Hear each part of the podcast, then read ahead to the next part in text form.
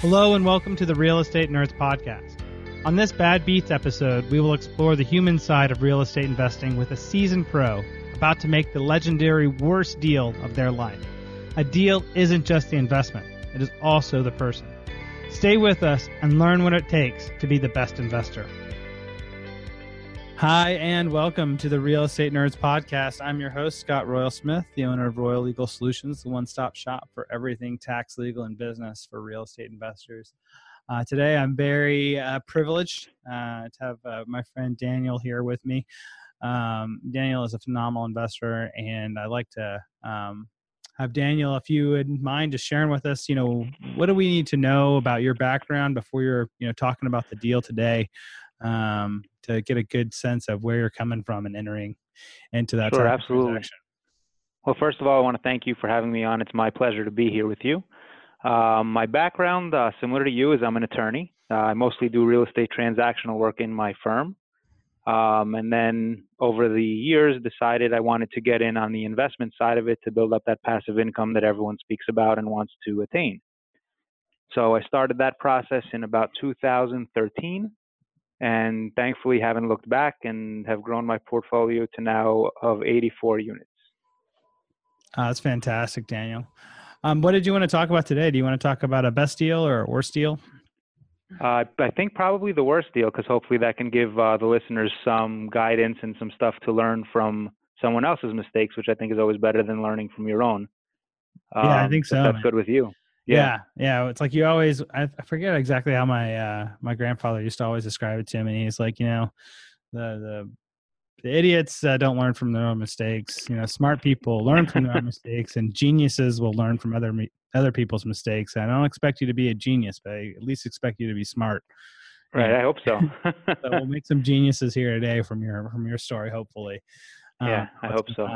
So so give us a, a little bit of um, you know background about like what you know from ten thousand feet up, like what is this uh, deal that uh, that turned out to be so bad for you? Sure. So I uh, bought a building, a commercial building in New Jersey. Um, it was one of my first acquisitions that I made as far as being an investor, and I had four tenants in the property.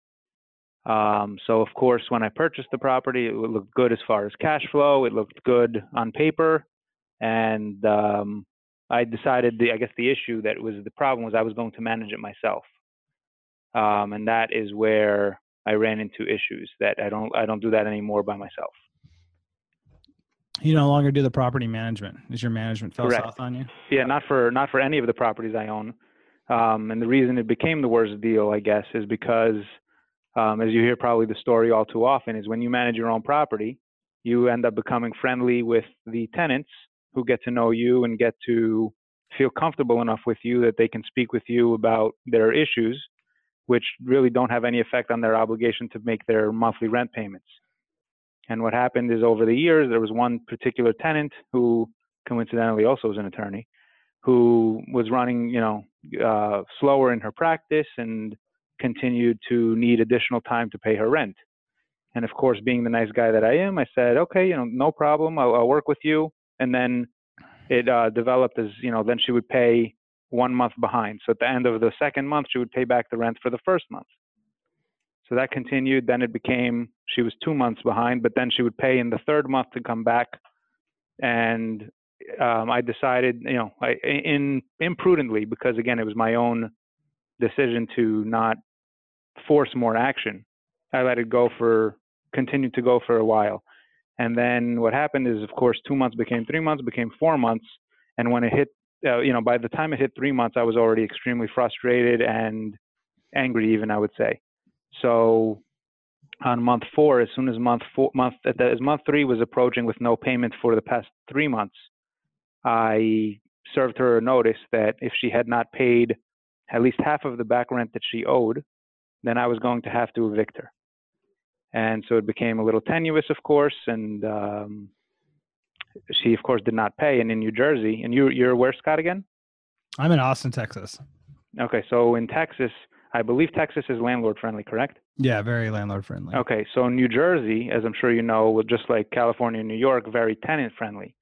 So it's not as easy to get a tenant out even for non-payment of rent. And of course, she knew that. So what happened was by the time the eviction was filed, no, let me backtrack a second. A second, excuse me. So she said, "Okay, I'll have a check for you at the end of a week." Now, just to give you perspective in New Jersey and why I don't invest in New Jersey any longer, is over the four months she accumulated a debt of over fourteen thousand dollars that she owed me in rent. So, and of course, people hear that and they're like, "Oh my God, that's insane!" And that's just unfortunately what it is. So when I wrote her the letter, I said, "You need to pay at least seven thousand dollars."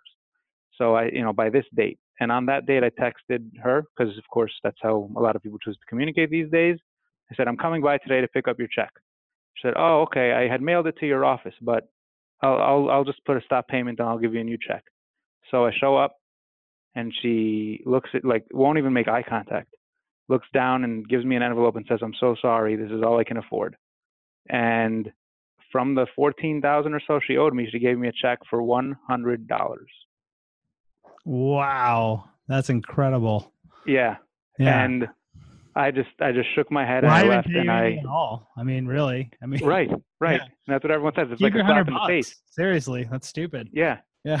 Yeah. You're gonna do that. So it was it was unbelievable and uh it was valuable lessons learned along the way of again why I don't manage any of my own properties, why I use professional management on everything is because I treat it like a business. When I first started again my first deal it was I was just getting into it so I thought I could probably just save some money doing it myself and it ended up costing me quite a bit of money. So I evicted her, I, you know, so it, she gave me that check. I immediately made up my mind I'm just going right now and I'm filing the eviction, which I did. But of course, in New Jersey, it took her another two months to get out. So she accumulated a total rent obligation that's due an owing of nineteen thousand dollars. And that's something you're never really going to collect on anyway, right? Because you would have to. Yeah, doesn't probably not. To be able to seize anyway, right? Right. So then I have to deal with now do I want to go after her for this money? Do I want to spend the time, the money, the stress? Um, but she is out of the property. So, but now, of course, now I have a vacancy and now I'm looking for a tenant to fill that vacancy. Right. Wow. So, So is that is that the uh, end of the pain right there? Is essentially losing nineteen thousand dollars and then having to get the uh, landlord yeah, out? Wow. losing 19,000 and continually now not having a tenant in the property. Um, because if commercial space in New Jersey is not very sought after, so there's not as much of a demand as in a single family home or a duplex, which is where my other holdings are, is with those kind of properties. Mm. Mm. So um, when you're looking at, you know, doing like a post mortem uh, of this kind of deal here, Daniel, are you really looking at? Um, I mean, a couple of things I think you know strike me as one is is I say, well, I was trying to save some money and rent it out on their own. People do that successfully all the time, right? Where they Right. rent properties on their own. But I think there's like something that's more personal here into it. Is like you found out it's like, oh, Daniel shouldn't be renting out properties on his own. Like it's very Correct. right? And Yeah. is that kind of like is that a piece that you weren't um, uh, aware of before you got in this transaction? That's like, hey, you know, I I'm, I'm typically like a pretty nice guy, and and the people will try to take advantage of me because of that. Or was this the first experience you've had with that? Um, as far as the rent, this was the first time it happened that way. Um, I own the building in in a company name, so um, I you know I said I am a member of you know I work for the company, but of course, when someone's there, that tenant was there for just about two and a half years, and over the two and a half years, we got a little friendlier, and you know although she knew I may have had a partner, um, I guess she just figured that it was really me instead of just the company or I'm the property manager for the company. I have a boss, I have an owner that I report to. Um, so I really like that now when I use uh, professional property management companies, that kind of creates that buffer where people don't feel that they can just do that because they know who Dan is. Yeah, yeah. Well, I mean, it, part of that's like knowing you, right? But ultimately, Mhm. like you're kind of responsible for the the decision in a lot of way, right? To be able to say like, well, I'll let Yes. people slide, right? Yes. and Yes. um, I, I think that's like where where like from your stories where it really rings out is like what seems really awesome about it is to say like well that doesn't work for me to be a property manager because it doesn't work for me as a person because i'll just let Mhm. people get away with stuff and when i shouldn't and and how i'm going to solve that is i'm just going to outsource that piece because that's too Yeah. stressful or too whatever and have to figure Absolutely. how to do that Absolutely. So again, I won't make that mistake again of doing it myself um, at all, ever again. Yeah. What um was that something that you know, a lot of times I, I think like in, in life, just in general, right? I, I've always had this old saying that it's, you know, life will keep trying to present you with a, a lesson over and Mhm. over again until you learn it. And a lot of times those lessons are really painful for us. Is that, Yeah. is that something that like that you've encountered, you know, from your professional, you know, this is like part of real estate investing, but this is also like really personal to us, like as individuals as we go through it. Is oh yeah, it was very, very stressful. Yeah, I would say absolutely. It's been it was a lot the course the cause excuse me for a lot of stress, a lot of uh, angst, anxiety, worry all the time. Um, you know, not you know always having to know I have to confront this tenant, but it's never a pleasant experience at that point. Um, again, the property taxes in New Jersey and the mortgage payment on their on the building are high, so every month I'm losing money, uh, and of course negative cash flow is very bad, as we all know. So it was it was a myriad of things that unfortunately just uh, created a perfect storm. In, in terms of like the the context of getting into it to to make the decision to do the per, the personal property management is there any type of um was there any indication to you ahead of time that that was going to be an issue for you to to try to do this It was it was not the the person that I bought the building from had managed it himself, also for some 17 to 20 years or so, somewhere around that range, and his tenants were all long term tenants. And I had met them, and you know, good relationship, and over time, two two of them left on their own, and you know, their time had come to either grow their business or do whatever, and we all left on very amicable terms.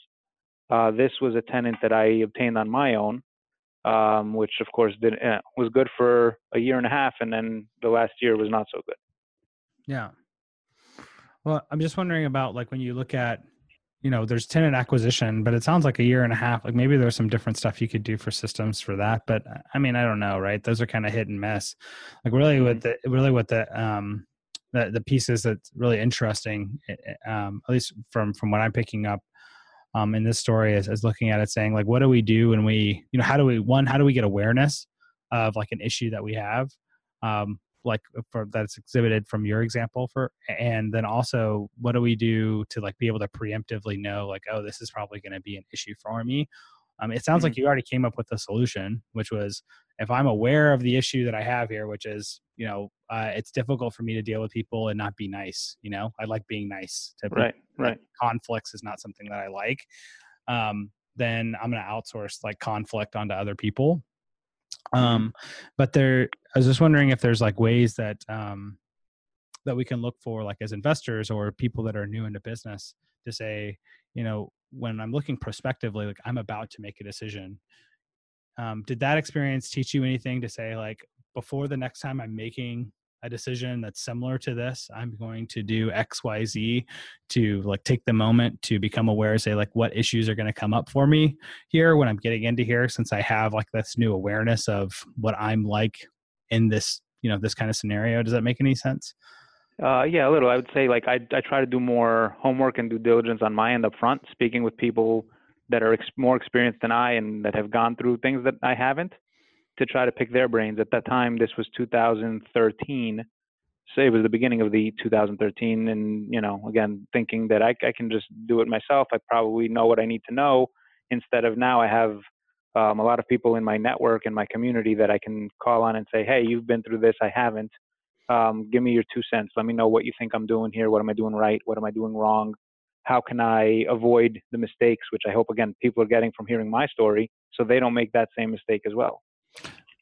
So uh, on this particular deal you think that it would have gone really differently if you would have had like a network of people to rely on to help coach you through what to do it in that type of scenario which you didn't have um, at the time you were I do. to- yeah Yeah, I do. I do think so.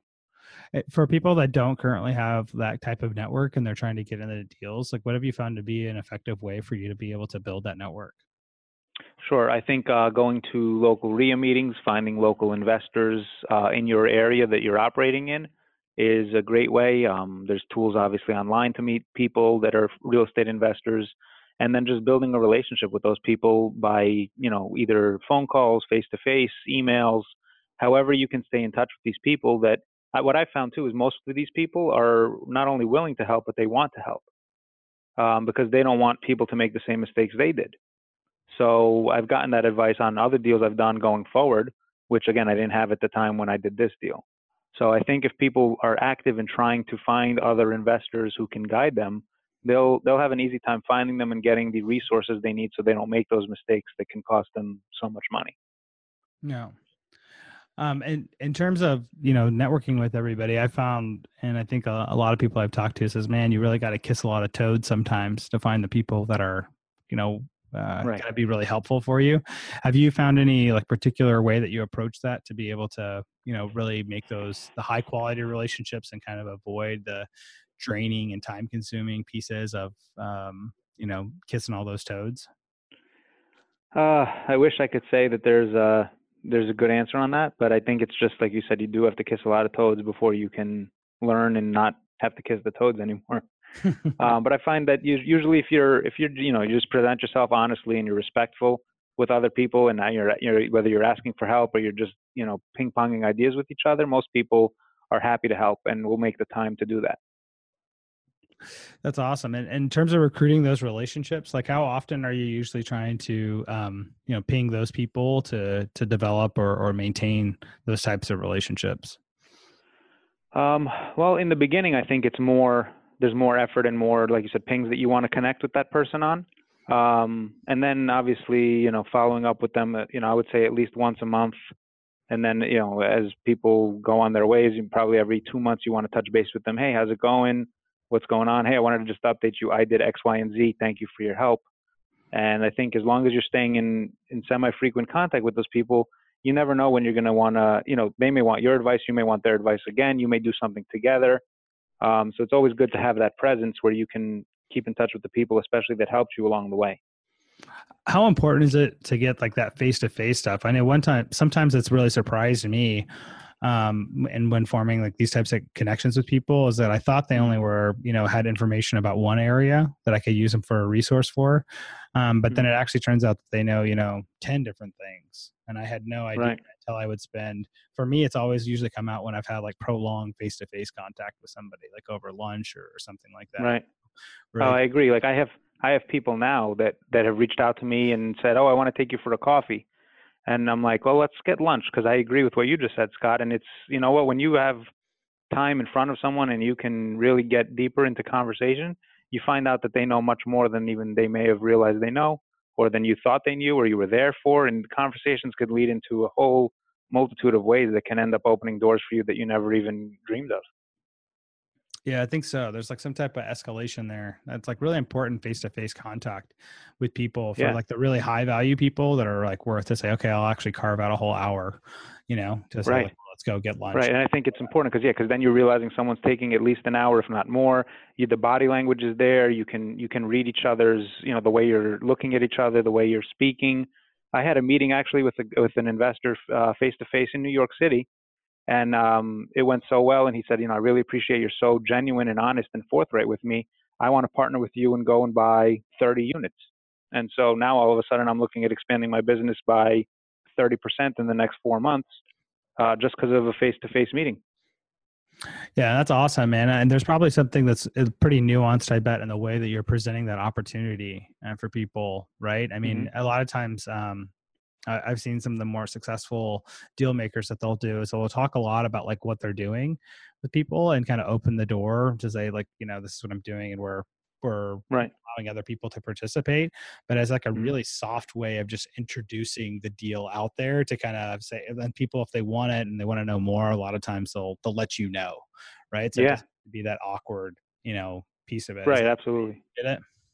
Yeah, exactly. And it's not like I'm selling anything or it's just coming up naturally in conversations. And then people are like, oh, can you tell me more? How do you do that? How, what's this? And then the conversation inevitably flows into what they're looking for and what I have to offer. And, you know, it's worked very well that way. When you're sitting down in those meetings with people, is your intention to get them to say yes that they want to participate in that 30 unit deal, or is your intention sitting down that conversation merely to like connect and share information, or, what? Would what? yeah, it really it's it's to connect and share information. It, you know, I didn't expect that this person is going to want to do that level of a deal. I've had others who have said they want to do you know similar type of deals, and it ends up some people you know, hey, thanks for the information. Let's keep in touch And of course, timing is very important. So, you know, I, but I never present and say, hey, do you want to do this deal? It's just, you know, how it comes up in conversation and it flows and you end up talking about a multitude of things that you didn't even think you were going to get to.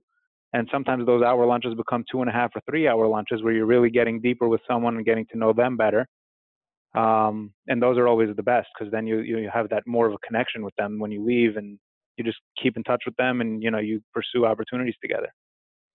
Yeah. And I think, um, I think you're right, man. I think that's really what I, have had as part of like my professional work. That's actually turned out to be much more enriching for me. Is like when we've had lunches that have gone two to three hours, because then it's mm-hmm. like I'm actually connecting with an individual. That's much more than just about business, and then it forms right. those like long term relationships that are um, the really impactful ones about you know yeah like fundamentally drive like changing course for me like as a person with that. And then those shorter ones you know typically is what always i think that your strategy around saying like well just make sure you stay up to date with them like once a month and keep sharing with them uh, is really powerful because it just keeps you like front of mind of people to think like they yeah. associate you with xyz type of opportunity whenever they meet somebody know about it or whatever um, right. across with that. Has that kind of been your experience? Yeah absolutely. I would agree 100% with that yeah, that's cool, Daniel. Um, well, in terms of a lesson learned for today from you know this worst deal, I know we kind of start got off track and talk, started talking about networking and, connection of course. a little bit. Um, but I think like the those pieces that you identified with that of what would have you know for me the lesson learned that I got out of your talk today was like if if perhaps if you would have had more of a network getting into this deal and had more of those connections and um, into it and just like you said like that would have helped you avoid you know the entire thing and and that there's maybe networking doesn't have to be so painful of you know kissing toads and thinking like oh every one of those is a waste really you only need a even just a handful of really strong relationships with people that are really high quality is all you really right. need to be able to move mountains um, Absolutely. That's what I pulled out. If, if there was something you said that you wanted listeners to, to walk away from t- your story here today with as like a lesson learned from it, what would that be? Um, I would say to make sure you keep your education going. Don't think you know it all. Don't think you're better than the stories you hear because as you know, seasoned investors, rookie investors, we all have stories of things that have gone wrong. We've all kissed some toads along the way. So rather than you having to kiss your own toads, look for that guidance, look for those people to help you so you don't have to kiss the same toad. Is that, would you say like that that's like essential when you're getting into anything that's new is to always try to find and recruit a mentor of somebody else that's done it before? Absolutely. That would be, if I, yeah, if one piece of advice would be that find someone who's been there and done that and is doing it who can guide you. That's awesome, Daniel. And I know there's going to be people from here that have already connected with you from you know today's show, and if they want to connect with you, Daniel, um, you know who are you looking to connect with, and what's the best way for them to get in touch with you? Sure, absolutely. I'm looking to connect with uh, people that are motivated, that are looking to either grow their businesses, grow together, and look for opportunities together, just create synergy. Um, the best way to contact me is by email, and my email is uh, B as in boy, A R L I D A N at gmail.com. So it's my last name, first name, barlidan at gmail.com. That's awesome, Daniel. Um, thanks for coming on the show today. And of course, uh, this has uh, been a great show. And, um, uh, you know, I'm, I'm the host, Scott Royal Smith. This has been another episode of uh, Real Estate Nerds Podcast. Um, thanks everybody for tuning in um, you know, I'd say reach out to Dan. I know he's doing uh, a lot of work with his real estate. He's working on a number of different deals. He's an attorney there in New Jersey. I think he's probably going to have some sound advice for you uh, on your business and um, and be willing to connect with you if you're somebody that's trying to get big things done. Um, I know he already has a portfolio of 80 plus units, and so this guy's already built it out. Um, and if you're in that area or just anywhere, I bet he'd be willing to uh, share with some free information for you and, and help you guys get going. So, um, of course Excellent. Um, all right. Well, that's all for today, Dan. Thanks all so right, much. Thank you so much, Scott. It was such a pleasure, and I look forward to working with you soon too. Yeah. Thanks, Dan. Take care. Thank you. That's all for this Bad Beats episode. I'm your host, Scott Royal Smith, with the Real Estate Nerds Podcast. Did you see yourself in any part of that story? I know I did. If you enjoyed the show, leave a review to help clue in the sleeping masses of what they need to know and what we all need reminders of. Do your good deed for the day. Thanks, and I'll see you again soon.